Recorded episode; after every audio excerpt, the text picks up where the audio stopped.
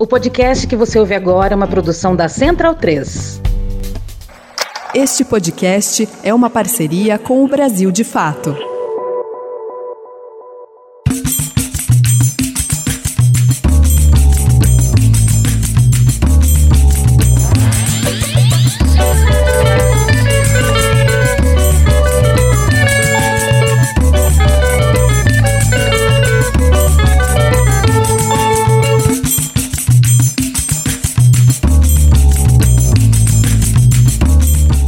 Aí, ouvintes do podcast Medicina em Debate, tudo bom com vocês? Por aqui tudo beleza. Aqui é Marco Túlio para a gravação de mais um episódio do Medicina em Debate, seu podcast de medicina, política. Como é que a Ari fala mesmo? Ah, eu esqueci.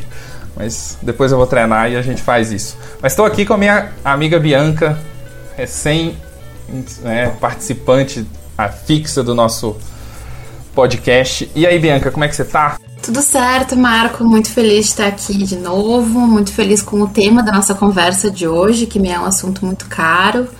Acho que vai ser um encontro muito gostoso.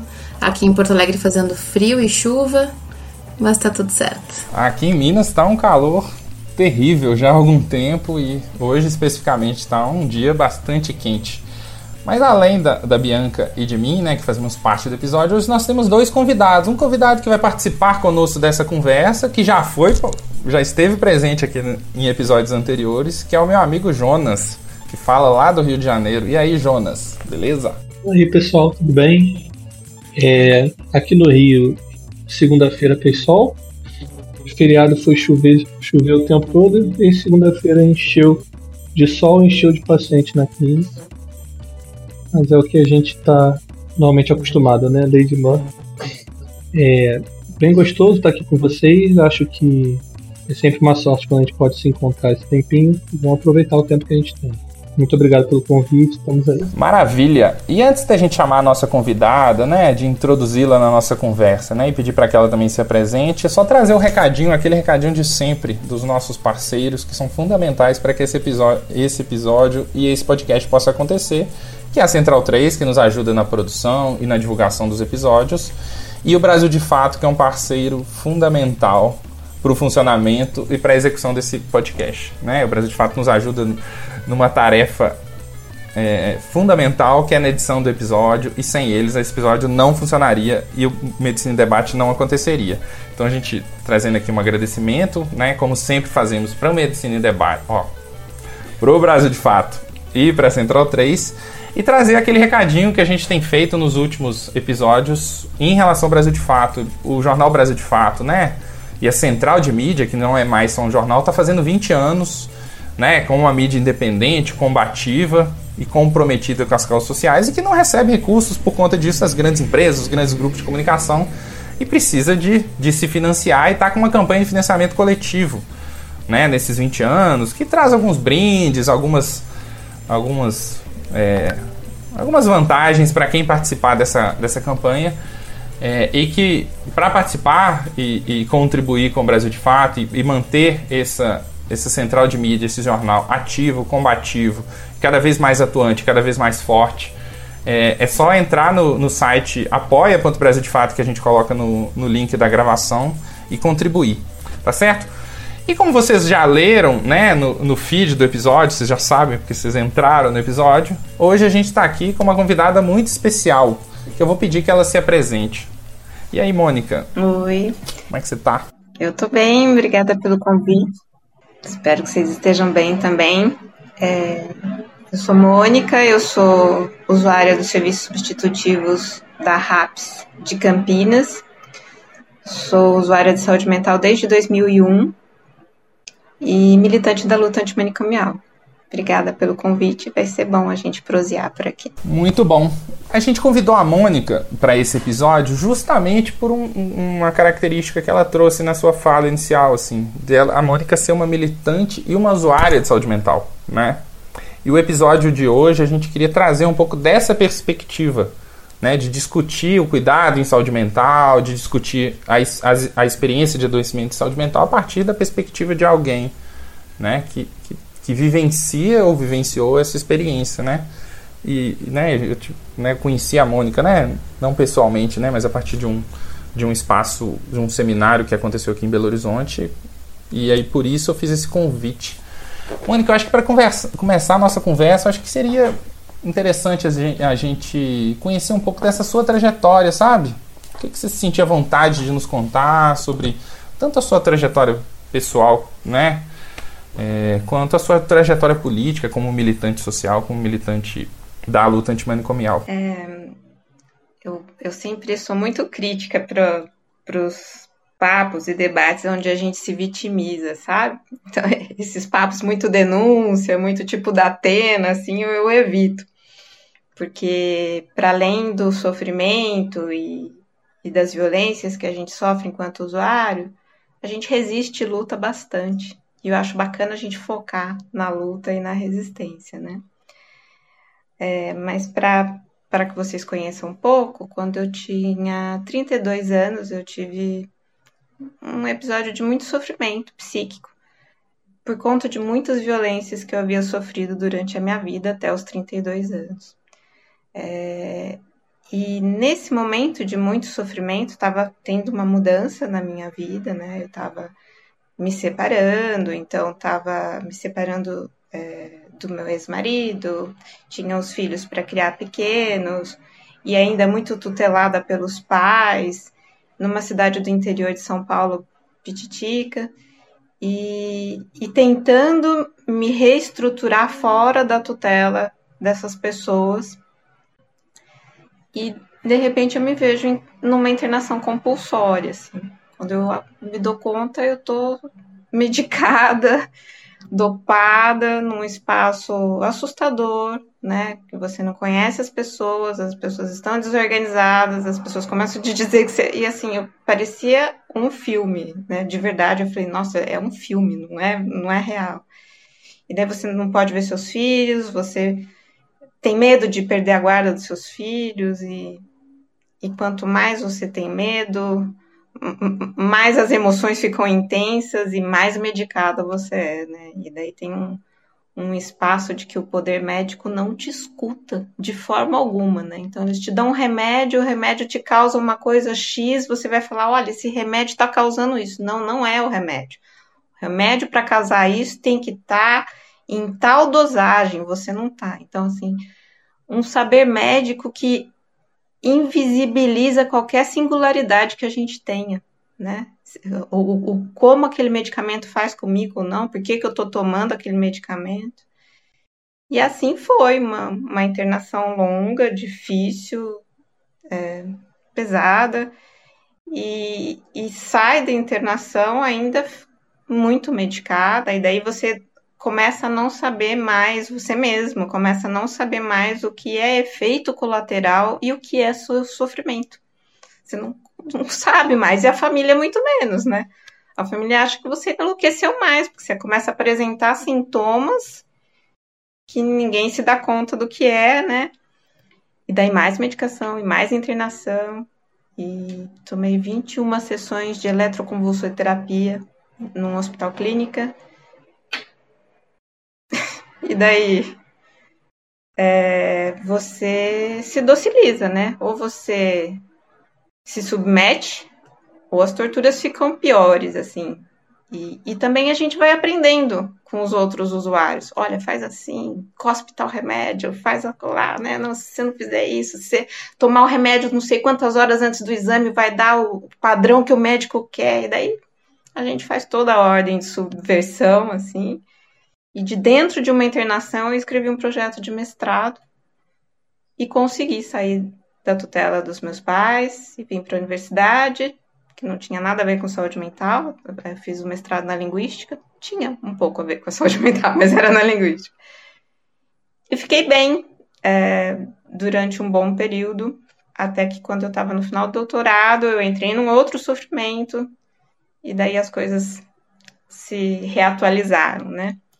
E, e daí na pandemia eu estava, no início da pandemia, eu estava numa internação e foi o um momento que estavam acontecendo as conferências populares. E daí, como ninguém podia sair de casa, comecei a me meter nas conferências populares e comecei a encontrar gente do Brasil inteiro que, como eu, era usuário e era um espaço político muito potente. E a partir daí eu comecei a, a, a me tratar pelo SUS, não mais por hospital clínicas, e tô no CAPS, e a trajetória militante ficou, é, passou a dar um sentido para a vida, um sentido outro, né? Acho que é um pouco isso. Muito obrigada, muito bom te ouvir. Obrigada por compartilhar com a gente isso, assim. E só para ver se eu entendi, assim, então tu teve essa experiência inicial no sistema suplementar, então no sistema privado, inicialmente, e aí foi então só a partir da pandemia, ali a partir dessa situação mais recente, que tu passou então a usar o, os serviços públicos de saúde do SUS, isso? Antes disso tu não conhecia o CAPS, não conhecia, antes quando tu te apresentou, né, você falou da RAPS, né, que é a nossa rede de atenção psicossocial, né, para quem não, não conhece. No caso, é, antes dessa, dessa tua vivência no SUS, antes dessas conferências populares, tu já sabia o que, que era uma RAPS? Tu já sabia o que, que era é, controle social? É, já sabia o que, que era um CAPS? Ou tu foi conhecer esses espaços quando tu começou a acessar o SUS, assim? Conta um pouquinho pra gente. É bem bacana essa pergunta, assim, porque, na verdade, é, eu fico num ponto cego da reforma psiquiátrica, não só eu, como um monte de gente, que são os hospitais clínicas. Os hospitais clínicas são públicos, aqui vou falar por São, Paulo, a gente tem hospital clínica de referência, clí, é, público, gratuito, mas que não te dá acesso à rede. Então, eu fiquei uma parte do tempo em rede privada, mas grande parte da minha vida eu fiquei em hospital clínica, que é esse ponto cego. Né? Depois, só a partir da pandemia, com o encontro das conferências, que eu vi, poxa, tem mais coisa pública. E daí, de fato, que eu vim para RAPS. E que diferença que você percebe, Mônica, entre esses dois tipos de dispositivos de cuidado em saúde, assim, pela sua experiência? pessoal? Gente, uma diferença gritante, assim. Acho que o pior CAPS nunca vai ser um manicômio, né? Eu espero. É... Eu já fiz leito no CAPS também. É... No CAPS ninguém te revista. Te revista. Você fica com as suas coisas, você liga o celular, você sai a hora que você quiser, né? Você conversa com as pessoas de forma mais horizontal. Você tem é, trabalhadores com mais consciência de classe eu acho, também, né? Que nos olham, nem todos, claro, mas que nos olham como uma parte excluída da classe trabalhadora, inclusive.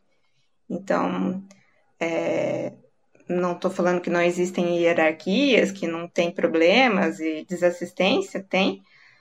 Entretanto, é um olhar muito mais humanizado. E o cuidado em liberdade, gente, é toda a diferença do mundo, assim, né? ninguém fica feliz preso. Quem, quem ficou na pandemia em lockdown sabe o quanto é ruim ficar isolado, né? Só agrava a situação.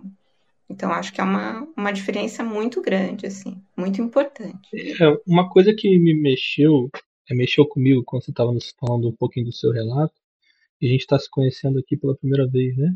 Então, várias perguntas surgem, mas uma coisa que você falou é que você tinha estava é, com filhos pequenos na, nessa primeira crise, com 32 anos, e que você, uma coisa que eu fiquei aqui pensando, você falou, poxa, eu não sei como é que vai ficar a guarda deles, eu não sei como é que tá, e eu não consegui me aproximar dessa questão, e essa questão não era lidada de forma é, direta, ficava.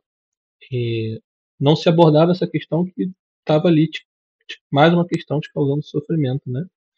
Eu fiquei aqui é, pensando de ninguém em nenhum momento abordou a questão ou abordavam como uma coisa menor nessa primeira internação.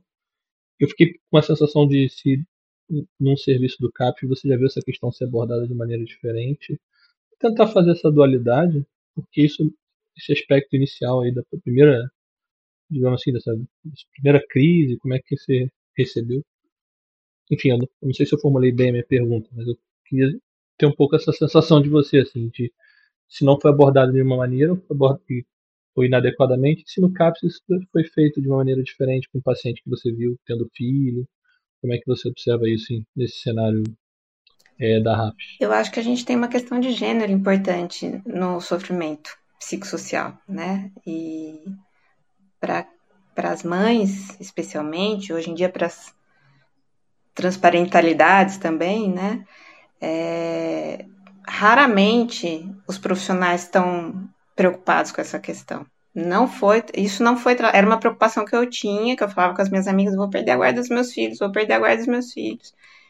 Não foi conversado do tipo, não vai, né, esses papos chato. E hoje em dia, no CAPS, eu não posso dizer se eu, eu não sei dizer como elas são tratadas, mas o que eu posso dizer é que esse recorte de gênero existe ainda. As mulheres continuam perdendo a guarda dos seus filhos. Muitas as, as pessoas usuárias de substâncias, principalmente. Existe um preconceito de que nós não somos capazes de, matar, de maternar. E, assim, dá-se como um fato que por a gente estar tá num sofrimento psíquico, a gente não vai ser capaz de maternar. E eu acho isso uma crueldade, né? Porque uma vez que as pessoas pedem as crianças, elas não conseguem recuperar. Eu não, eu não perdi as crianças, e aqui eu vou falar que eu acho que foi é, por conta de mulheres. Porque a companheira que era atual do, do meu ex-companheiro, ela um dia me abraçou e me disse: Você não vai perder os meninos. Quem me consolou, quem me assegurou que eu não ia perder os meus filhos, foi uma outra mulher. Não foram os profissionais de saúde, não foram os meus pais. E eu, eu assim, eu tô numa coletiva de mulheres hoje em dia, uma, uma coletiva de mulheres de saúde mental antimanicomial, e a gente fez, tem mais de 200 mulheres, eh, travestis, pessoas trans também, e é, a questão de gênero, essa questão da maternidade, transparentalidade, ainda é uma questão que pega, né? E a gente ainda é internada quando a gente engravida a gente ainda é internada quando a gente trai alguém. Então, tem uma questão forte, um traço marcadamente de gênero no adoecimento psicossocial, assim como tem de raça e de classe, né? É, são camadas que se sobrepõem. No meu caso, eu acho que eu fui mais violentada enquanto mulher. É, é uma questão que nos toca, né, Mônica? Acho que essa questão de gênero ela é inegável, né? E a gente sabe que está presente nesses espaços e nas mínimas questões e, e, em diversos pontos que a gente precisa nomear eles, porque eles são naturalizados e eles vão passando reto e as coisas não são, não são como tu falou, né, vão sendo invisibilizadas, não vão sendo vistas, uma vez que não é visto, o problema não existe, né. Então, é, é muito importante essa questão que tu falou, assim. Queria aproveitar agora e, e te perguntar, assim, né? Uh, puxando o gancho que o Jonas falou da, da dualidade, né?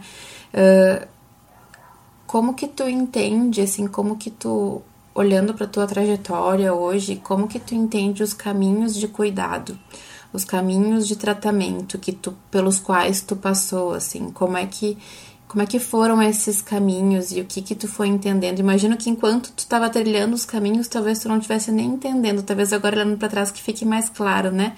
O que que tu conseguiria compartilhar com a gente sobre o que que tu entende dessas possibilidades hoje em dia? Eu acho que é acho mesmo, porque eu não sou profissional, né? Então assim, é, são dados da minha experiência mesmo, que a reforma psiquiátrica brasileira foi muito importante. De fato, desinstitucionalizou muita gente, passou a ter um olhar num cuidado em serviços de base comunitária. É... Só que reformas são inconclusas e incompletas, né? Elas são processuais, assim, elas não são revoluções, elas são táticas para a gente conseguir melhores condições de força, de luta, tal. Então, apesar de ter sido um marco histórico a reforma psiquiátrica, é, a gente não pode negar que houve um desmonte nos últimos anos, né? Desde 2011, um desfinanciamento, processos de precarização, de terceirização. Então, eu penso que talvez já tenha tido cuidados mais delicados na rede. Hoje em dia, está precarizado. Como eu disse na primeira, no primeiro turno da nossa conversa, o pior CAPS ainda é melhor do que os sistemas asilares. Então, na minha experiência de cuidado, eu acho que, é, olhando para trás, eu tenho uma grande dificuldade de entender as pessoas médicas.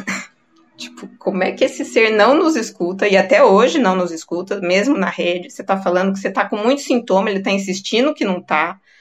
Daí, tipo, tem hora que você liga e fala, ah, tudo bem, se ele não acredita, dane-se, né?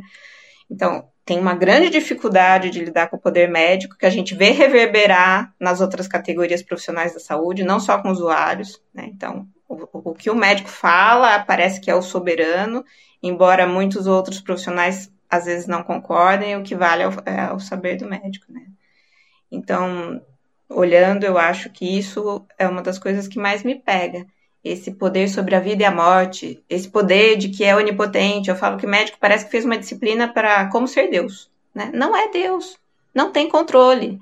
A gente também tem amigos que querem se matar. E daí o que, que você faz? lida com a ansiedade. Se ele quiser se matar, uai, o que, que a gente vai fazer? Não tem muito o que fazer, tá? Às vezes o amigo some do celular, você fala, meu, pode ser que tenha se matado, eu moro em outro estado, como é que eu faço? Não faço. Eu vou aguardar, vou esperar. O amigo fala para você, não quero mais tomar remédio. Você engole e fala, ok, o que, que você quer fazer? Bora tentar, né? E o médico não tem isso é o saber dele em cima do nosso, é o saber dele em cima do nosso. Assim, não tem diálogo, não tem negociação, não tem, não tem concessão. É o saber médico em cima do nosso. Então, para mim, isso é o mais doloroso ainda na rede. É, só para aproveitar esse ganchinho, é, aí no caso, tu comentou antes que tu fez leito num CAPS, né? Fazer leito seria, imagino, ter sido um CAPS 3, um CAPS 4, talvez tenha permanecido, né? E Tu comentou antes que existe essa diferença dos espaços que tu percebe que é mais horizontal no CAPS. Uh, uh, uh, os CAPS também apresentam, às vezes, a figura médica e outras figuras né, dos profissionais de saúde, assim. É, tu também sentiu essa, esse não se sentir escutada nesse, durante essa internação? Não digo da frequência das atividades diurnas e tudo mais, eu digo durante o processo não sei se eu posso chamar de internação, né? Tu também percebeu isso? Menos, mas há ainda. Com médicos, há ainda. com os outros profissionais, não, mas com médicos eu acho mais difícil. Fui super bem tratada, eu adoro o CAPS que eu frequento, gosto dos profissionais que cuidam de mim, tenho respeito, admiração. E ainda tenho essa crítica de que o saber médico ainda negocia muito pouco com a gente, sabe? Por exemplo, eu, tô, eu apresento um hoje em dia é um declínio cognitivo leve. E eu passei sete anos falando que eu estava incapacitada, que eu não parei de dirigir, não saio de casa, só vou até a esquina, me perco dentro de espaços, comecei a me perder no tempo. E sempre que, eu levava essa questão para os diversos médicos no hospital clínico ou no CAPS, isso é uma questão do seu quadro, isso é uma questão do seu transtorno, isso é uma questão da depressão. Caraca, eu já tive depressão há muito tempo, não era a mesma coisa. Eu tô impossibilitada de fazer um monte de coisas, né? E daí foi muito, muito batalhado para eu conseguir. Foi um amigo de fora da rede, que é terapeuta ocupacional, ele falou assim: Mônica, vamos cuidar disso? Vai no postinho. Daí eu fui no posto, o médico do posto me ouviu, o médico do posto me encaminhou para a Cross, a Cross me encaminhou de novo para a Unicamp. Eu falei, não quero voltar para a Unicamp, não volto. Daí fizeram os testes neuropsicológicos, os, os exames de imagem, e daí sim, tem um, tem um déficit cognitivo aí, que não é só da depressão, entendeu? Então ainda existe, ainda existe. Qualquer lugar que você chegue, eu, eu, tem uma referência minha que fala assim, não fala para os médicos que você é paciente psiquiátrico. Eu falei, eu não falo, só que a hora que eles perguntam que remédio que eu tomo, eu já me entrego. Não tem jeito. Ou eu vou mentir que eu não tomo remédio, entendeu? Então, tem amiga que, que já foi é, parar no hospital, é, quase que tendo um ataque cardíaco, com, e a galera achando que ela estava com pânico. Entendeu? Então, a gente é sempre psi. Precisou um amigo de fora da rede, da militância, acionar o cuidado para o postinho e falar: olha para a Mônica, por favor. Entendeu? Mônica, isso o que você traz, eu acho que traz uma questão grave assim do, da questão do cuidado de pessoas com transtorno mental, principalmente no campo dos transtornos mentais graves, que é olhar para esse sujeito para outras dimensões é, desse sujeito. E aí eu estou falando exclusivamente no campo da saúde. Eu quero até retomar para outras, passar por outros aspectos. Mas aí um dado assim, bastante para mim muito alarmante assim, né? É, que diz respeito a isso. A expectativa, a pior expectativa de vida na Inglaterra é de pessoas com transtorno mental grave.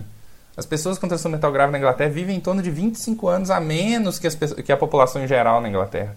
É uma expectativa de vida menor do que a das pessoas, é, do que os imigrantes ilegais, que a gente pode pensar que é, o, que é a população mais é, discriminada, mais né, pobre, mais isolada, que tem menos acesso aos recursos no país. Assim.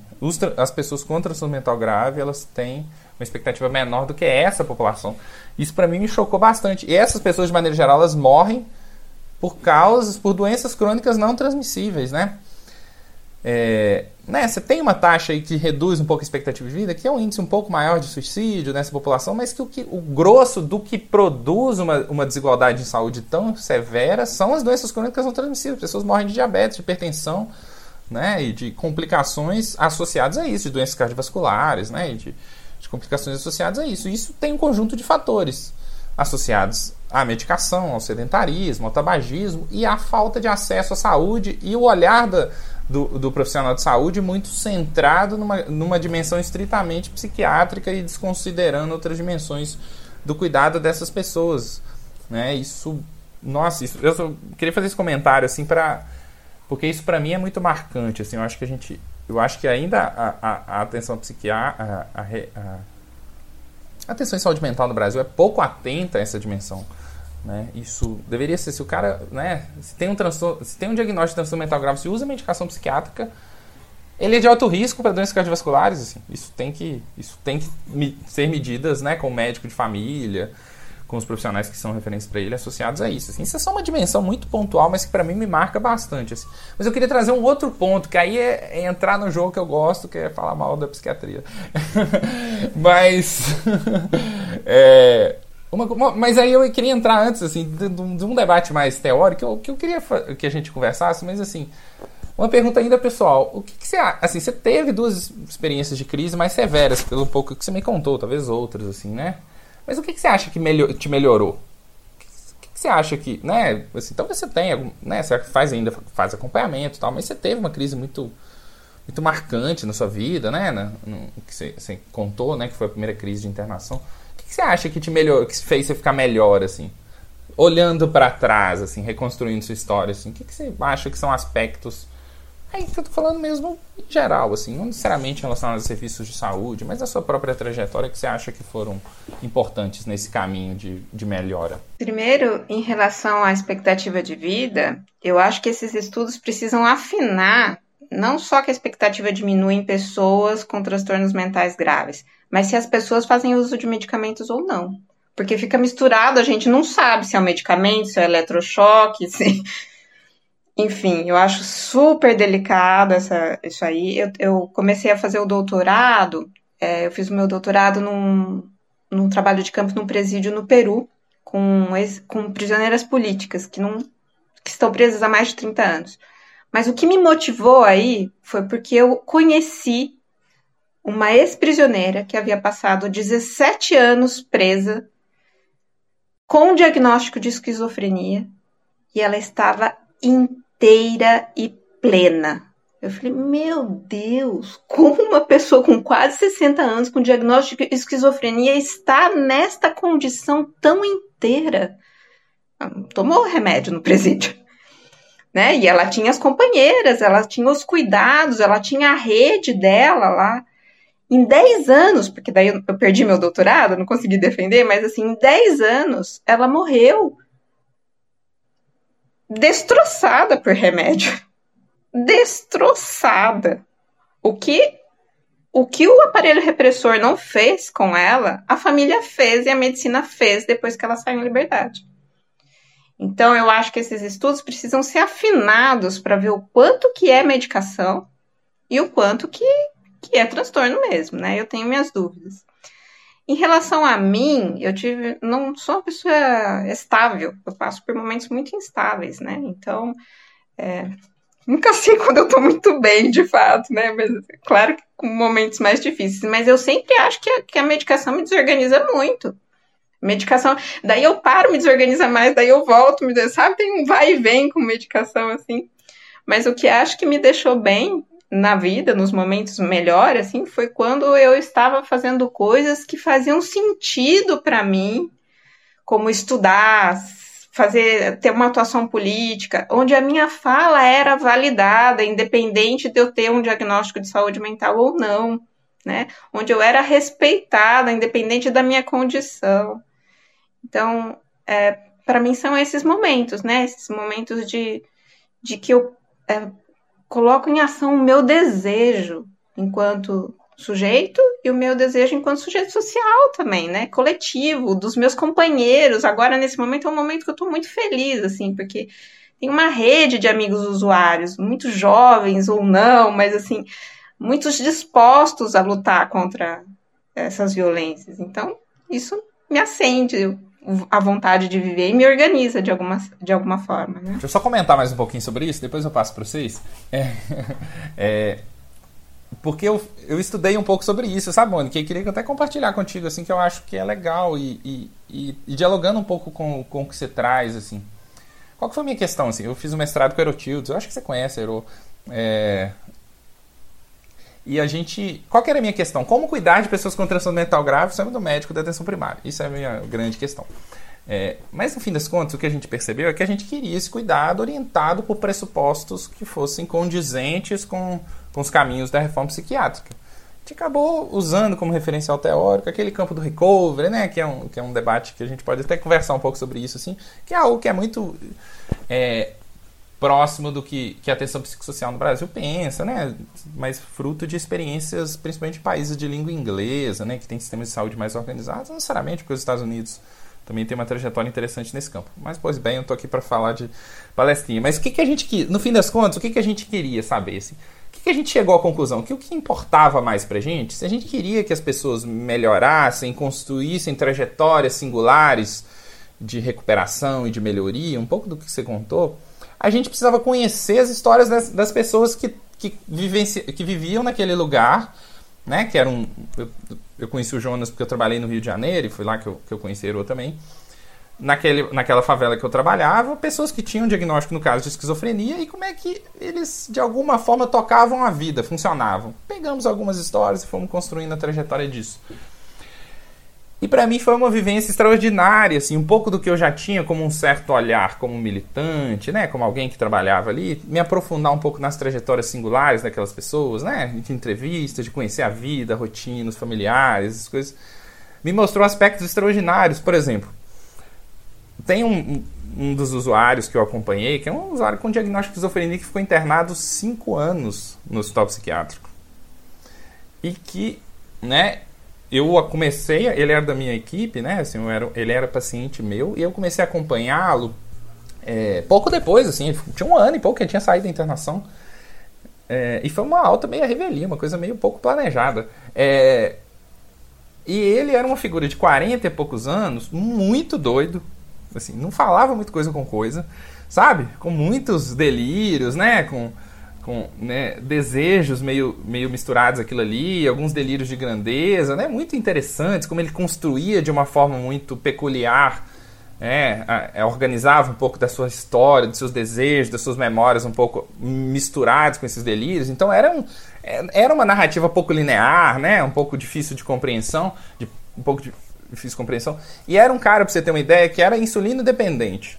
Fazia uso de insulina diariamente. Então era um doido que ficou com, uma linguagem um pouco peculiar, com delírios muito nítidos e floridos, que ficou cinco anos internado, que usava insulina e usava de forma regular, controlava diabetes e tinha uma, uma dinâmica de vida extremamente complexa.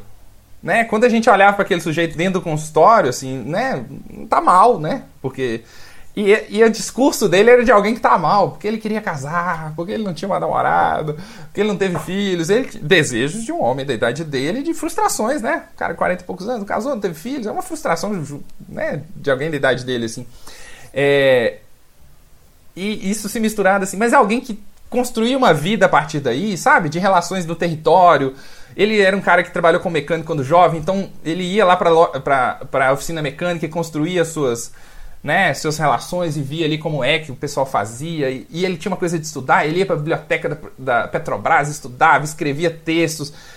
uma trajetória extremamente complexa que passava longe do que a gente é, é, conseguia captar dentro do, do, espaço da consulta. E quando a gente fosse olhar para o espaço da consulta, seja só pela, pela sua própria narrativa e principalmente pelos sintomas que ele, que ele apresentava, é, a, mostravam para a gente alguém que não estava bem. Isso é só um exemplo, assim, sabe? É, e é isso um pouco assim, como para mim é impressionante assim como a psiquiatria esvazia as histórias, inclusive na dimensão dos sintomas assim. Como os sintomas não têm história na psiquiatria assim. É umas coisas muito básicas, assim, ah, o cara é agressivo, mas é agressivo como? Ninguém sabe batendo em ninguém, assim. O que, que aconteceu? Me conta essa história, assim, como é, a psiquiatria, né? Eu tô falando hegemonicamente, claro que tem muita gente que discute, e a gente tá aqui discutindo isso, assim, como ela não consegue trans, transpor o que se apresenta como de alguma forma como sintoma e se, apre, se apega aquilo ali, né? E como isso é empobrecedor de vidas tão complexas e como isso é, esvazia potenciais, assim. O que eu percebi também é que essas pessoas, de maneira geral, elas melhoraram, elas estavam bem, de maneira geral, porque elas foram construindo suas trajetórias por questões familiares, alguns ajudavam, outros atrapalhavam, né? caminhos que eles próprios construíram, os estabilizaram, né? Os permitiram minimamente ter uma. É, como é que eu falo? Efetivar ou, ou, buscar realizar os seus desejos, que é um pouco do que você falou também, sabe? E como isso. É impressionante como isso não passa na, na, na, nas questões. E aí é muito forte na psiquiatria, né? Assim, isso, isso é mais marcante. Eu não, eu não tiro os outros da reta, não, viu, viu, Mônica? Assim, eu acho que os outros profissionais, eu acho que eles têm uma formação mais complexa, né? Mas eles são. É... O poder é, é, bom, sabe? Assim, tem uma, tem uma coisa. O poder cativa, assim, e, e quem tem mais poder, assim, a forma de, de, de, se, de se fazer acaba sendo uma forma que acaba orientando a prática de outros profissionais. Assim. Impressionante como um enfermeiro gosta de um remédio também, sabe? É... e é uma coisa que, que precisa ser, mas realmente, claro, na, na, na psiquiatria isso, isso é muito mais forte, assim. É, enfim, eu queria comentar um pouco, trazer um pouco disso, assim, que eu acho que, que é uma coisa impressionante, que eu acho que é o que precisa se, se avançar fortemente na, na, na, na, na reforma psiquiátrica brasileira, assim, que as histórias, que as perspectivas, que, né, que o que o que a fala do usuário, né, não só na, na, na, na consulta, mas no, no, no na construção dos caminhos de cuidado, né? Eu acho que a sua atuação política, né, a atuação dos seus, dos seus companheiros, eu acho que mostra um pouco isso. Vocês têm atuado nesse sentido, assim? Porque eu vejo muito da reforma psiquiátrica, é, né, qualquer questão nossa, assim, a gente ainda tem muito que precisa, assim, vamos ser muito objetivo, a gente ainda tem muito hospício e a gente ainda tem muito pouco CAPS. Então, assim, a gente tem muito pouco recurso ainda.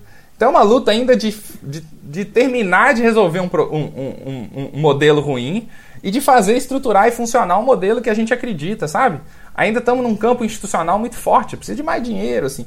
E ainda há dimensões nesse sentido que são fundamentais, mas há uma dimensão da clínica do sujeito ali, né? Estou falando clínica nesse sentido, assim, da, do, do, protagonismo do usuário na, no caminho do seu cuidado, né? Que, que isso... Que é um pouco do que eu acho que eu aprendi com, com esse debate do recovery, assim. Mas eu queria te ouvir um pouco disso, assim, do, do que que você e seus companheiros têm atuado nesse sentido, né? Vocês atuam em, num campo institucional, mas eu imagino que há debate, vocês participam, que, de que forma que vocês, vocês têm conseguido fazer valer a palavra do, do, das pessoas que experienciam sofrimento psíquico e o tratamento psiquiátrico no, né, na, no, serviço público e nas questões em geral. Não, são muitas colocações. Vamos ver se eu consigo me organizar aqui, mas tipo, não. Eu acho que além da gente não ter finalizado o processo de desinstitucionalização, a gente está vivendo uma grande contradição no governo atual, nesse governo de frente amplíssima. Que a gente tem o Ministério da Saúde, que se diz, que se diz não, que tem pessoas do nosso campo da saúde mental, que são antimanicomiais, mas a gente tem o Ministério da Assistência, que está colocando dinheiro nas comunidades terapêuticas e está aumentando.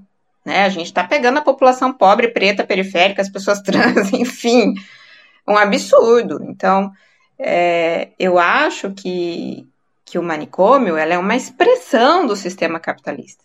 O sistema capitalista ele se destrói e se renova, se destrói e se renova. Então, o manicômio vem sempre de alguma forma. Não sei se vocês viram na Inglaterra, esse ano, fizeram um navio para deixar a deriva com imigrantes, provavelmente não brancos. Gente, é a atualização do navio negreiro? É atualização da Nau dos Loucos? O que, que é isso? Então, aqui, a gente está num momento que também eu acho bem interessante, assim, porque a gente teve três governos progressistas, vamos dizer assim. Então, a gente teve uma galera de usuário que teve acesso à universidade que ou uma classe média que empobreceu. Então a gente tem uma, uma, uma leva de usuários agora que tem letramento. Que é mais difícil de você derrubar o argumento, que você mandar calar a boca, que percebe quando você está sendo usado de totem, que percebe quando chama você só para falar que tem usuário no, no evento. Então tem uma galera aí que está em todo o Brasil que são lideranças importantes de usuário. Eu tô velha, tem uma galera jovem aí interessante, que é essa galera que eu acho que questiona. E daí as pessoas que são que, que tiveram menos privilégios, que não conseguiram estudar, que não tem nem celular, elas é, vêm junto nessa luta, sabe? Então é uma luta bem, bem bonita, eu acho, assim, de muita responsabilidade, né? Porque a gente não está falando por ninguém, a gente está falando com as pessoas. Então, se tem uma conferência e vai fazer a relatoria. Não, você entra num grupo de WhatsApp, uh, os profissionais já começam assim: não manda áudio, não manda áudio. Eu falo, manda áudio, manda áudio. Eles não sabem escrever, como que eles não vão mandar áudio? Que seja podcast, manda o que sabe, entendeu? Então, tem uma coisa da gente estar tá, assim. Eles fazem alguns usos da gente a gente expõe os usos que fazem, entendeu? É, por exemplo, teve uma, uma audiência pública na Câmara no 18 de maio e tinha um monte de profissional com é, parlamentares de esquerda e não tinha um usuário na mesa. A profissional, do, a profissional de psicologia tentou soltar um nada sobre nós sem nós, não tinha nós, e falou nada sobre eles sem eles. Horrível! E, e na Câmara cheio de interno de CT. Então, é isso, ainda existem hierarquias, né? Já, já cheguei aí chamar profissional para participar de conferência, panfletar, e o profissional virar para mim e falar assim: quem acima de você eu posso conversar para resolver isso?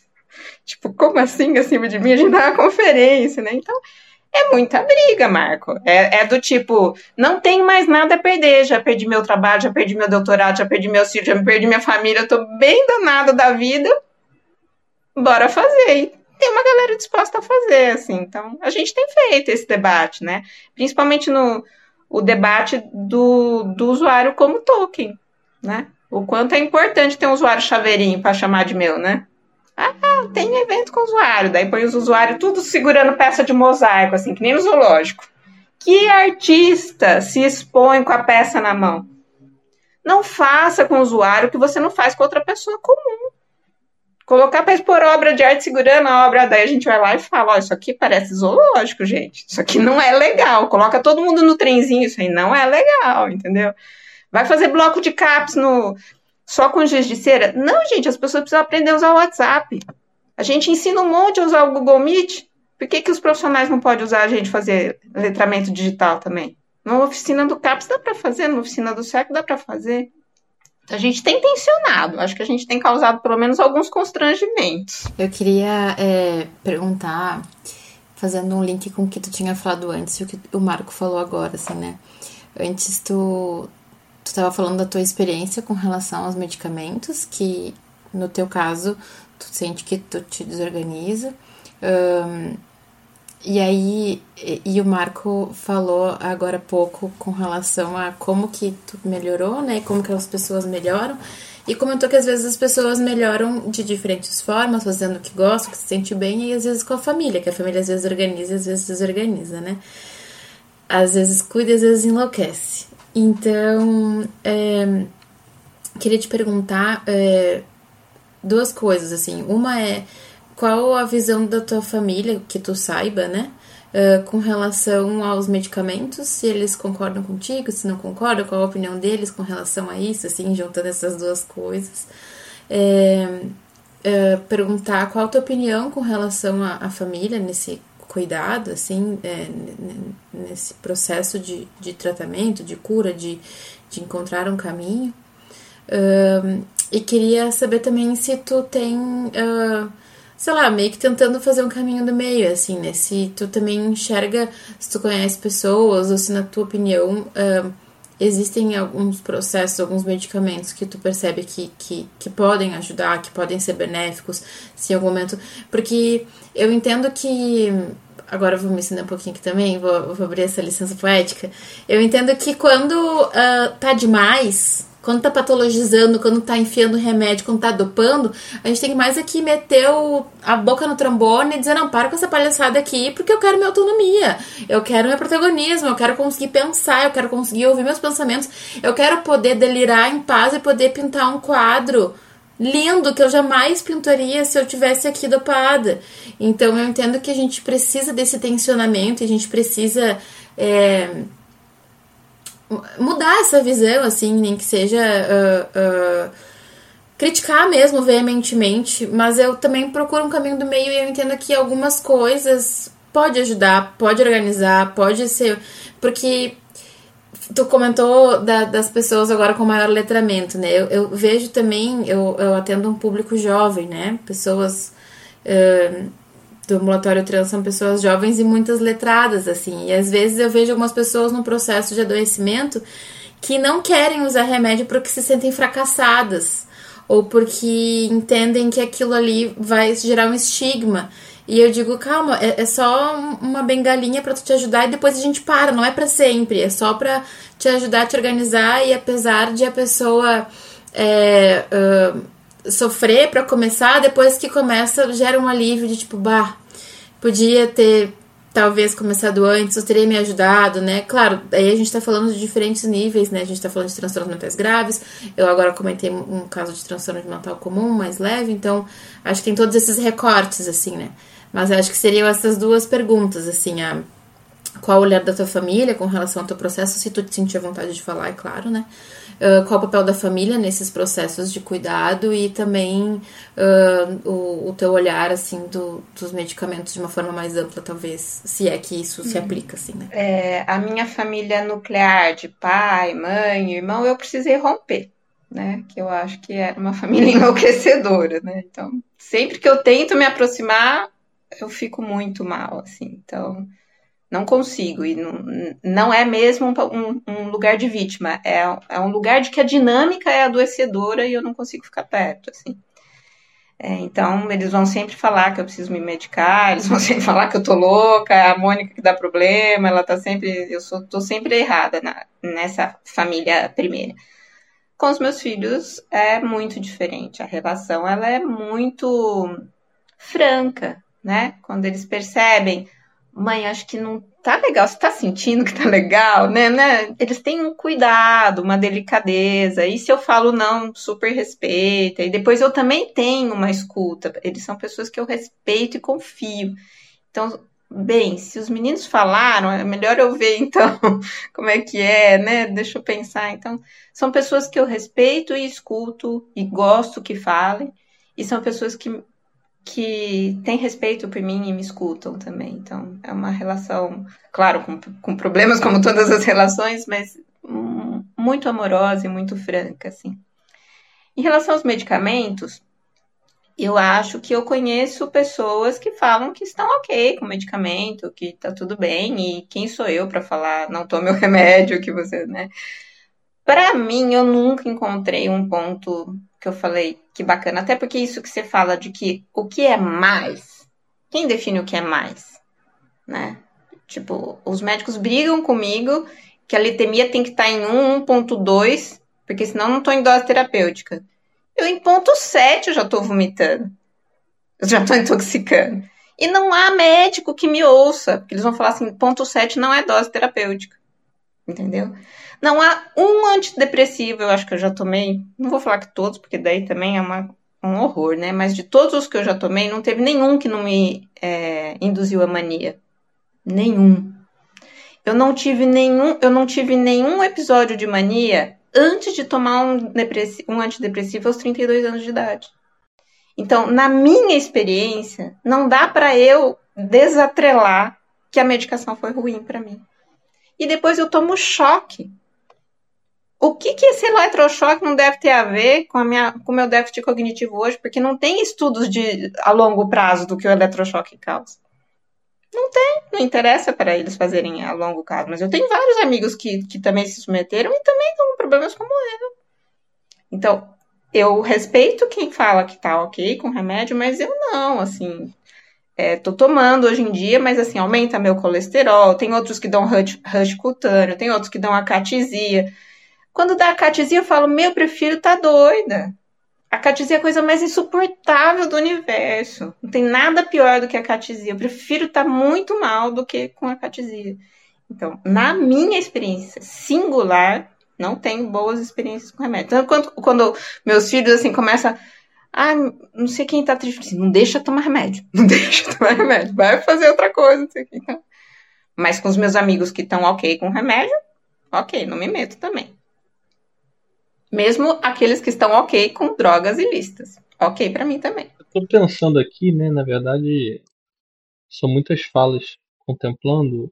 Eu acho que essa sua última fala foi muito legal, Mônica. Eu tô pensando que a gente tem três médicos de família é, de três lugares diferentes do Brasil, ouvindo você falar de um quarto lugar sobre uma experiência que você está passando. Então a gente não te conhece, está falando as coisas e aos poucos a gente está conhecendo está entregando um pouco da tua trajetória, né? E eu fico pensando como esses momentos de encontro em saúde são raros. Assim, pensando. Eu sou médico do postinho, então quando você foi naquele postinho tinha um médico parecido comigo. Eu aqui no Rio também, o pessoal vem no postinho, e aí eu tô ali, atendendo. E esses momentos de encontro, né? Eu acho que eu tô vendo a cara dos colegas, ouvindo você falar, com como é que essa, esse investimento pessoal de ouvir né, dessa escuta e desse lugar de, de um certo interesse genuíno pela trajetória da pessoa é uma coisa que é tão rara assim e tão, e, e tão importante de proteger, né? Porque é, me, me viram à cabeça algumas coisas assim para comentar assim sobre como como essa prática de cuidado tem a ver um pouco de entender a experiência que a pessoa tem com cada sintoma, cada efeito do remédio, como você falou da catisia, poderia ter vários elementos da história que a gente não está citando aqui, assim por diante. E a pessoa vai gerindo os seus sintomas e vai gerindo a sua vida e vai tocando a sua vida. E o remédio pode ou não ser aliado nesse processo se aquilo fizer sentido para a pessoa, mas a, a, vida da pessoa não está na redução de sintomas. Eu acho que tem uma coisa que o, até o Marco falou um pouco da trajetória, mas eu acho que foi muito legal quando você falou lá no início, na segunda fala, quando você falou sobre essa sensação de pertencimento, de fazer parte de uma coisa maior do que você. Você fazer parte de uma ação militante na luta antimanicomial, fazer parte de um doutorado onde você estava pesquisando, como você estava falando, né, da, dessa prisioneira no Peru e como é que. Enfim, eu, estou aqui curtindo. Ao mesmo tempo, eu queria falar que como a qualidade de vida né, e saúde tem muito a ver com essa sensação de pertencimento e de você ter as rédeas da sua vida de alguma forma, pelo menos se sentir tendo as rédeas da sua vida, né? E como isso às vezes é sequestrado às custas de uma busca de estabilização desses sintomas. Então tem toda a discussão né, de como é que a norma social vê os loucos ou precisa que esses loucos estejam. É, mas eu acho que tem uma coisa da qualidade de vida individual. Eu acho que uma coisa que você falou que para mim é muito marcante, né, que é muito importante talvez deixar como recado assim para a gente refletir de como é que a pessoa ter autonomia sobre os caminhos da vida é uma coisa muito central né, na saúde, muito mais do que eh, necessariamente tá ou não com aquele delírio, tá em uma fase de maior ou menor, entre aspas, agressividade, ou menor ou menor. Enfim, como é que a gente vai chamar os sintomas estéreis ali. Outra coisa que eu acho foi essa coisa da conectividade, né, de dos pares estarem se conversando, que desde lá no manicômio, em algum momento de internação, você estava com seus colegas criando ali uma certa, você falou, subversão, né? E como aqueles pares ali alimentam uma sensação de coletivo, né? E essa sensação de coletivo acaba protegendo porque naquele coletivo vai se criando um sujeito que é um sujeito que se vê, né, que se valida ali pelos pares ninguém quer me validar, mas aqui a gente está se validando, a gente se conhece, a partir daquilo ali aquilo cresce para um outro lugar, assim, isso me é, eu acho muito legal, assim, né? É, eu queria te fazer uma pergunta, voltada assim, porque a gente tá. Eu, eu com o postinho, eu tava pensando na minha realidade, assim, né? Quando você foi lá no posto de saúde, né? Você falou do CAPS, a gente falou da internação, mas eu fico pensando, né, de uma pessoa. O posto de saúde, pelo menos aqui no Rio de Janeiro, a minha experiência é que tem muita gente para atender e nem sempre a gente consegue, né? Um momento que a gente consegue esses encontros genuínos, por mais que a gente tenha vontade. O próprio Marco Túlio fala que a gente consegue fazer isso umas seis, sete vezes por semana e no restante da semana a gente vai tentando ali acomodar, mas é difícil, né? E como as pessoas precisam de muito mais escuta do que a gente consegue às vezes oferecer, né? Mas qual foi a sua sensação no postinho de saúde, no, unidade básica de saúde, na atenção primária, quando você foi recebida, estando em crise ou não estando em crise, enfim, na sua trajetória de vida, é, se você acha que, que lá, é, como é que você vê o poder médico lá, eu acho que estou curioso, porque, enfim, lá também tem médicos, né? A gente, médico de família, é médico também, né? Tipo assim. mas eu, eu me sinto bem falando mal do poder médico também, então tô tranquilo. É, e o que eu quis dizer é que como é que você se sente lá em relação a essa história do poder médico, em relação a se isso fez sentido no teu cuidado, ou se você acha que também não era um lugar para você fazer sentido frequentar. Eu tô curioso, só essa ponta de. Não precisa ser nada muito elaborado, não quero saber de você. E obrigado pela, pela fala, assim, né? Só também uma forma de agradecer. Obrigada, Jonas. Obrigada a vocês todos pela, pelas falas e pelo acolhimento. Olha, minha experiência no posto, eu moro numa região da cidade universitária de Campinas. Tem um posto muito bom, cheio de residente multiprofissional, cheio de olhos brilhando, querendo mudar o mundo, novos médicos de família. Então, não sei se eu tive sorte, mas eu fui muito bem tratada, um menino muito jovem, muito querido. E ontem eu fui atendida pela TO, foi a primeira TO que falou assim: será que não tem a ver com eletrochoque? Nunca nenhum profissional falou isso. Assim, tá? Eu falei, eu acho, eu, falei, eu também, que coisa pesada, né? Então é isso, eu moro num lugar privilegiado em relação a estar muito perto da Unicamp.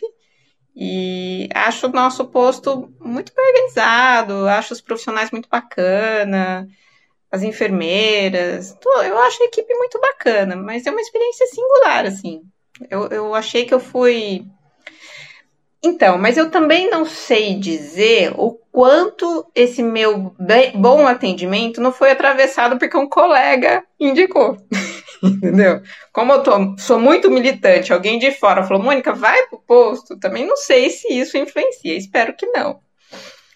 Mas eu sou satisfeita com, com o trabalho do, do posto e acho que a gente precisa explorar mais o pessoal do CAPS, a, esses espaços do posto de saúde, né? Que a gente tem contato. Ela já me chamou ontem até, ó, oh, vai ter um é, movimento vital expressivo, tem não sei o que, fora só daquele capscômio, assim, né? Que a gente vai para fora. Eu acho que acho que é bacana a gente experimentar a saúde básica. É, não, na verdade eu só estou perguntando isso para complementar, porque eu acho que a atenção primária é uma radicalização da reforma psiquiátrica que torna possível o contato no território com pessoas que não, não são pessoas de frente da militância, da luta antimanicomial, mas são pessoas em sofrimento que são encontradas, que nem o Marco Túlio falava, são pessoas que ele encontrava que não estavam em nenhum outro espaço, que estavam ali se construindo, e às vezes o único contato com o serviço de saúde era com a gente de saúde comunitário que vi, visitava de volta e meia por ali.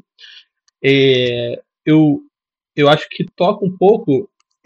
É, existe um lugar também que eu acho que a gente tem que evoluir como posto de saúde ou atenção primária de organizar melhor o cuidado das pessoas com transtorno mental grave, no sentido do que a gente falou, é, na qualidade de vida para além da, da, questão de saúde mental, a gente falou de doenças cardiovasculares, pessoas fazerem eletrocardiograma frequentemente, fazerem seus exames de sangue, fazerem academia, não ficar dependendo do CAPS para fazer as oficinas terapêuticas, que a gente sabe que são muito mais unidades básicas do que CAPS no Brasil. Então, é, não, eu só estou refletindo que acho que é muito singular né, a experiência que, que se tem também é, envolvido em pares, mas nem toda pessoa com transtorno mental grave tem pares para indicar, né? São pessoas que às vezes, muitas vezes, são alcançadas simplesmente porque o posto de saúde está ali e aí se conhece aquele profissional que pode ou não estar naquele contexto. Tudo bem, só me trouxe outras reflexões. Posso só comentar um pouquinho? Porque eu, é, eu sou alguém do, do postinho também, né? E e alguém que, que olha muito para esses casos, seja porque estudei, seja porque me interessa, né? Eu acho que. E acho, Jonas, aí comentando contigo, assim, não. não é, eu acho que a gente deixa muito a desejar, sabe? No, no, no cuidado dos transtornos mentais graves.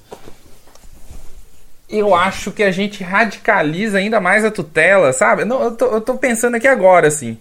É, você mais objetivo. Eu acho que talvez as experiências que a gente tem, nós quatro na atenção primária, são experiências de lugares protegidos, sabe? De lugares. Imagina, conheço menos a trajetória da Bianca, mas sei que a Bianca fez residência, que ela, né? Eu acho que ela tem uma trajetória, né? De, de, de em espaços de ensino, então ela, ela sempre circulou por unidades de saúde como a que a Mônica frequenta, próximo da Unicamp, com residente, com gente que com cabeça boa, querendo mudar o mundo, assim. Mas o grosso da atenção primária no Brasil, ainda o que se tem. Aí, Mônica, eu acho que você vivencia isso, assim, mas o que se tem normalmente de pessoas. Aí nós estamos olhando muito para os transtornos graves, né? Que eu acho que, eu, que eu acho que é importante realmente. O que se tem muito na atenção primária é o seguinte: é um, um homem de 40 anos, cuidado pela mãe, dentro de casa, tomando um monte de remédio, que não consegue ir na consulta de manhã porque está dormindo. E esse cara tá bem. Assim, é, e aí o que o médico faz é renovar a receita desse cara sem menos conhecê-lo, sem ao menos conhecê-lo, sabe? É, eu já tive experiências. Eu, sou uma pessoa meio errante, eu já contei isso algumas vezes no podcast, não preciso ficar repetindo.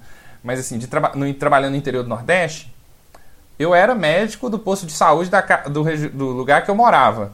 E eu morava num bairro razoavelmente bom, assim, mas né, o posto pegava também uma área mais pobre, então eu era, eu era médico de um território híbrido, assim, né? Que era próximo da região onde eu morava. Atrás da minha casa, dois quarteirões atrás da minha casa, eu fiz uma visita domiciliar que era feita regularmente. Eu, eu tô falando coisas assim mais extremas.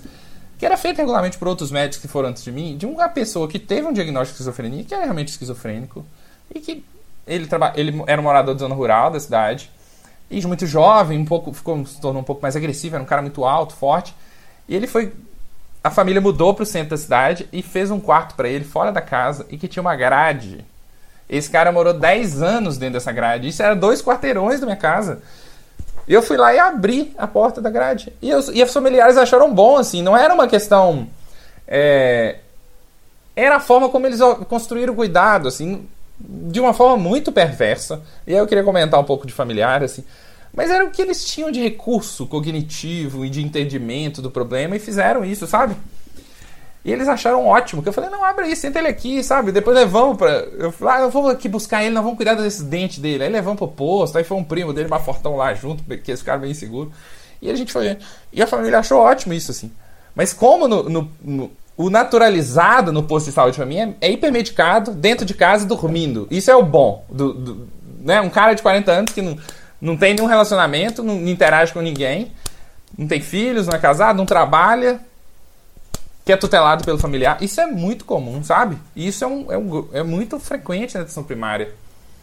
E aí, isso eu queria trazer um pouco, assim, de, de que. Até da dimensão do familiar, que você trouxe um pouco da sua experiência pessoal, assim. O que eu percebo muito é que familiares são, são podem ser parceiros extraordinários, né? Tem uma, uma pesquisa da, da professora Daniele, eu acho que você conhece, é, é, Jonas, que é da, do IPUB, ela até agora virou professora da, da atenção primária aí no Rio também. Ela de mães, de, de familiares cuidadores de pessoas com transtorno mental grave. De como essas mulheres abdicam da vida para o cuidado de seus, de seus filhos, né? De seus maridos, muitas vezes, né? Como aquilo ali vira uma cruz que elas carregam para a vida toda e como elas se sentem de maneira geral. É, desamparadas é a palavra que fortemente aparece assim e que, é, que são pessoas que abdicam de desejo de projetos de vida para cuidar do outro assim.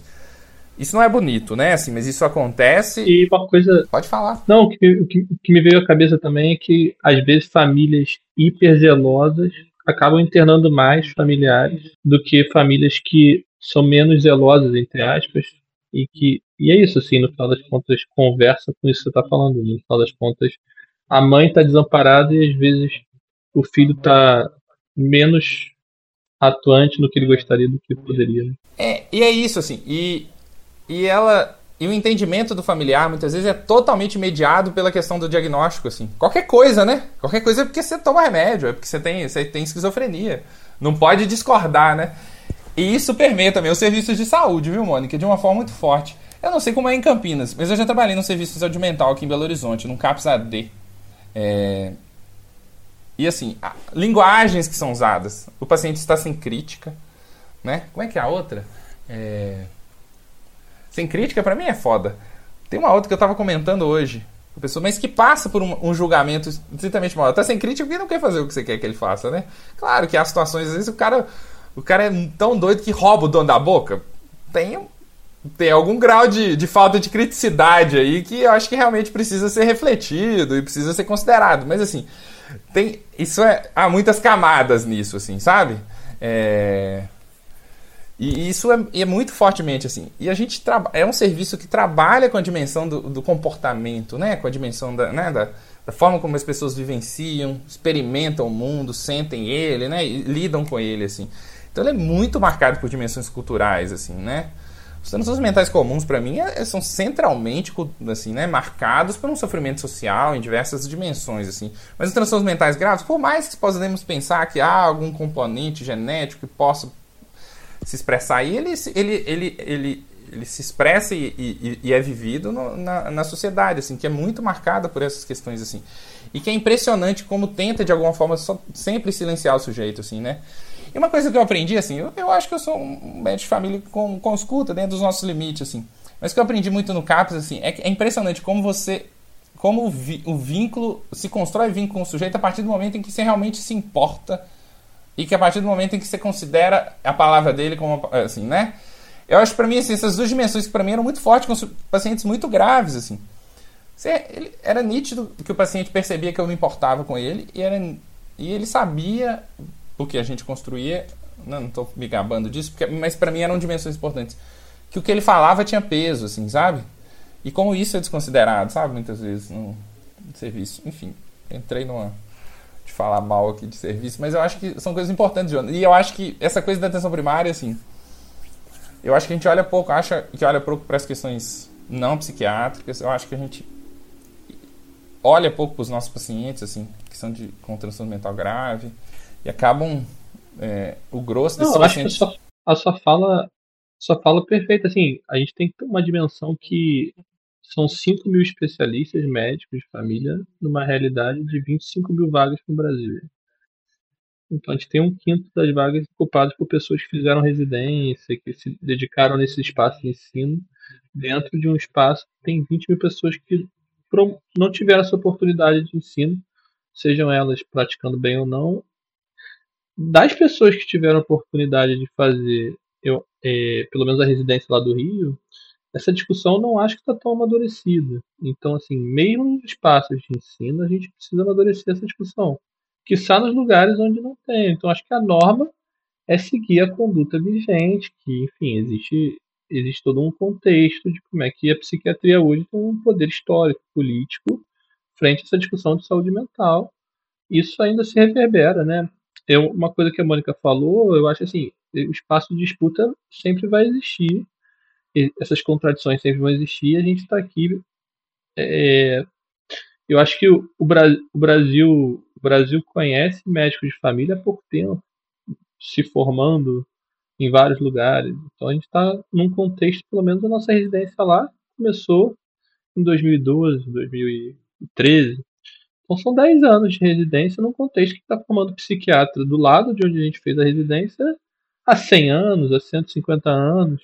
Então você tem milhares de pessoas que já têm tipo, milhares de contextos, culturas de serviços firmados, e a gente está criando novas culturas há muito pouco tempo. Então tem uma dimensão histórica aí é que eu estou tentando ter um olhar positivo. A gente tem que ter uma utopia para acreditar, mas eu acho. Enfim, eu acho que é uma fala super relevante. Queria ouvir um pouco da Bianca também. E aí eu, eu, eu aproveito para dizer que eu fico pensando assim, né? A nossa sociedade, a nossa sociedade como um todo, ela é machista, ela é homofóbica, ela é racista, ela é gordofóbica, ela é capacitista e ela é médico centrada. Então, todos nós médicos somos médicos centrados. Então a gente tem que ouvir isso por mais que a gente se esforce, por mais que a gente esteja numa residência que tem todo um esforço para ser diferente, tá incutido, assim, é, é, bizarro, são seis anos de, de graduação, que é toda essa, essa, essa questão, né, dessa hierarquia subliminar, todo um currículo oculto que a gente fala, né, que então a gente tem que ouvir de novo e de novo e de novo, e tem que se policiar e tem que tentar, porque por mais que a gente se esforce, a gente reproduz o machismo, a gente reproduz a homofobia, a gente reproduz a gordofobia, a gente reproduz o racismo, e a gente vai reproduzir isso também, né. E se a gente parar pra pensar, a, facu a faculdade né, de medicina, ela geralmente é atrelada a um hospital-escola. E aí tu passa seis anos estudando dentro de um hospital. E eu odiava um hospital. Eu pensava, como que eu faço medicina se eu odeio o hospital? Só que quando eu atendia os pacientes, eu amava. E aí eu descobri a medicina de família e comunidade e descobri que existe uma possibilidade de fazer uma clínica, né, que não seja hospitalocêntrica, assim. Então, é, é, concordando com o que, que foi falado aqui, né? É, é, é algo recente, é algo que a gente está trazendo e, e, e, a gente propõe esse novo olhar e a gente propõe essa, essa busca, mas que tem que ser uma, uma proposta renovada todos os dias. a gente tem que todos os dias estar disposto a, a, a ouvir isso e a, e a se policiar e, e a, prestar atenção e, e, e, entender que a gente reproduz. A gente reproduz essa hierarquia, inclusive em momentos que a gente não gostaria, que a gente se esforça para tal, mas tentar sempre estar tá aberto a ouvir isso, assim, né? A, entender que, que o paciente é aquele que mais sabe da vida dele, né? A gente pode saber uma teoria ali, mas quem sabe da sua história, quem sabe da sua vivência é o paciente. Isso é incontestável, né? Então, só queria comentar muito isso, assim, né? Que a gente, a gente tem uma bolha dentro da medicina de família e comunidade, mas que ainda assim é medicina. Não tem. É, é, é complicado. Mas a gente segue aí na luta, né? Vamos pensar na luta e na resistência. Só um comentário que, que eu ouvi uma, uma história da Ero, Mônica e Jonas, que eu achei muito interessante. É, ela e o, e o Otávio, que é um outro professor da FRJ, eles estavam viajando lá no Canadá. Eu acho que, enfim, estavam conhecendo umas experiências lá no Canadá. E lá eles conheceram um serviço de, de que era totalmente gerenciado por usuários. É um serviço desses orientados pelo Recovery e tal, totalmente gerenciado pelos usuários. Era uma espécie de centro de convivência, não sei o quê. E eles foram lá, eles, né, super legais como são, né, super, né, super orientados para a experiência do sujeito e tal, e foram conhecer esse serviço, tá? E foi uma ele, eles contando uma conversa ótima, a galera gostou, não sei o quê. E aí no final, quando se despediram, o, o, o coordenador do, do serviço, que também era um usuário, falou: mas nunca se esqueçam, falando para os outros usuários, que eles são médicos, que eles são psiquiatras. Né? Nunca se esqueçam que eles, que eles são psiquiatras. Assim, isso para eles foi uma, uma coisa que os marcou bastante, assim, mas que tem um pouco do, dessa dimensão que a gente está falando. Né? É, eu acho que tem uma diferença gigante quando eu vou falar alguma coisa para um usuário quando eu vou falar para um profissional da saúde. Eu tenho amigas da, da, da Conferência das Mulheres são muito próximas, assim, com elas eu consigo falar. Mas, de modo geral, os papos entre usuário, depois que os profissionais saem, gente, a gente Tipo, é muito impactante, é muito aprendizado, é muita risada. A pessoa falou, uma, o médico falou, falou, falou, falou, ele sai, o usuário solta alguma coisa, uma frase assim que você fala, caraca, eu pensava que ele não ia falar nada, né? Eu acho que uma experiência da loucura, que então queria trazer algo que é sem glamourizar e sem romantizar, porque é sofrimento, né? A gente sofre pra caramba, muitos tombam pelo caminho aí, né? Só que eu acho que tem uma coisa que é bacana que a gente aprende quando a gente é usuário de saúde mental, que as coisas são mesmo impermanentes. A crise vai passar. Então, o fulaninho lá tá brigando com você hoje, mas é aquela pessoa que você gosta muito. Daqui a pouco passa, ele vai voltar, a gente vai ter uma relação legal de novo, né? E também de, da diferença. Assim, você tá num grupo, você tá no CAPES, gente. De repente chega um cara com uma caixinha de som, com a última música, o outro fala que é Jesus, o outro e, e ninguém se surpreende, a gente continua o fio da conversa com a diferença, a gente consegue conversar, mesmo com as pessoas que, que, as, que os profissionais dizem, ah, ele tá psicótico, não tem sentido o que ele fala. Tem, tem um sentido outro, diferente, e tem sentido. Então, acho que essa experiência de lidar com essas diferenças, às vezes em estágios convulsionados, até nos faz aprender um monte de coisa, sabe? É, isso que o, que o Marco falou de quando você se importa, passa teu vínculo, é muito relevante, porque eu tô numa situação muito ruim, tô sem trabalho, tô sem renda, tô assim, tô precisando do SUS de verdade.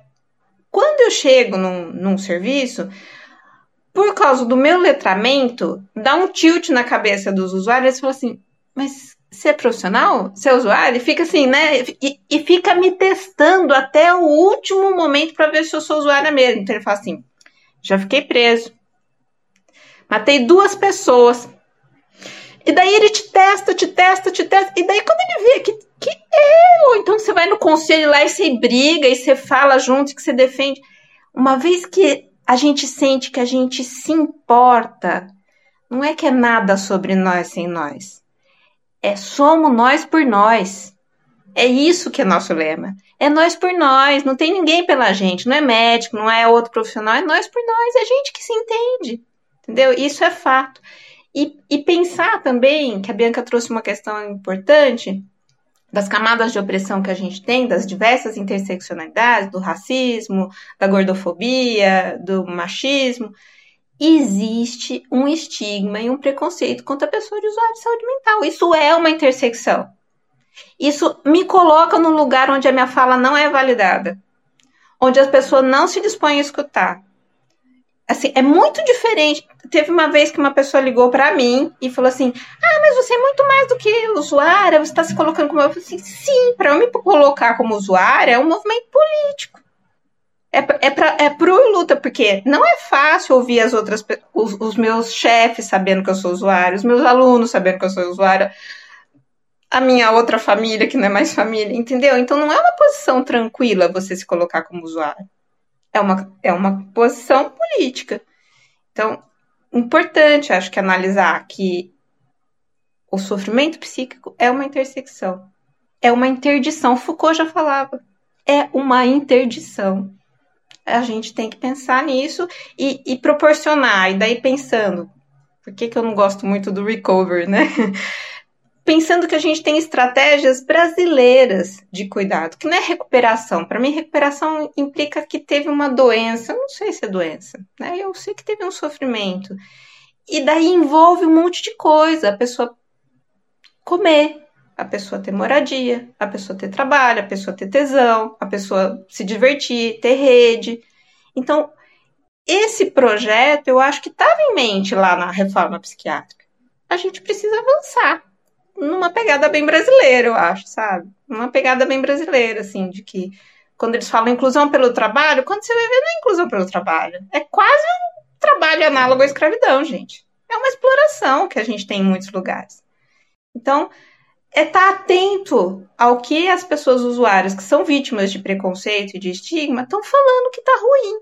Dá, dá uma dá uma oportunidade de escuta para essas pessoas, né? Tem sentido, sim, um sentido outro e tem sentido. Depois dessa fala tão importante da Mônica, vamos caminhar para o encerramento, pessoal? Acho que dava para a gente ficar aqui muito tempo ainda conversando e ouvindo a Mônica, mas infelizmente a gente tem que é, finalizar o episódio, assim, né? E eu queria né, fazer uma fala final para agradecer vocês, né? Agradecer a Bianca, né? Pela parceria, pela presença no podcast, o Jonas pela disponibilidade de estar tá aqui conosco nesse episódio e agradecer a Mônica também pela, pela disponibilidade. Pedir desculpas, né? A gente já tentou gravar esse episódio algumas vezes e, e por alguns desencontros meus a gente teve que remarcar, né? Mas que bom que deu certo e foi tão importante. Eu acho que vai foi tão marcante pra gente, pelo menos pra mim. Eu acho que vai ser e foi um episódio riquíssimo assim, que eu acho que vai contribuir muito pro, pro avanço desse debate que um pouco do que a gente fez aqui hoje. Bianca, Jonas, palavras finais. Queria ouvir a Mônica também antes de encerrarmos. Olha, é... aquele Retrato da Mulher em Chamas é um filme que eu gosto muito, né? E eu lembro que quando ele acabou, esse filme, eu lembro da sensação que eu estava sentindo depois de ver um filme com uma experiência de vida, uma história de, de encontro, de sofrimento.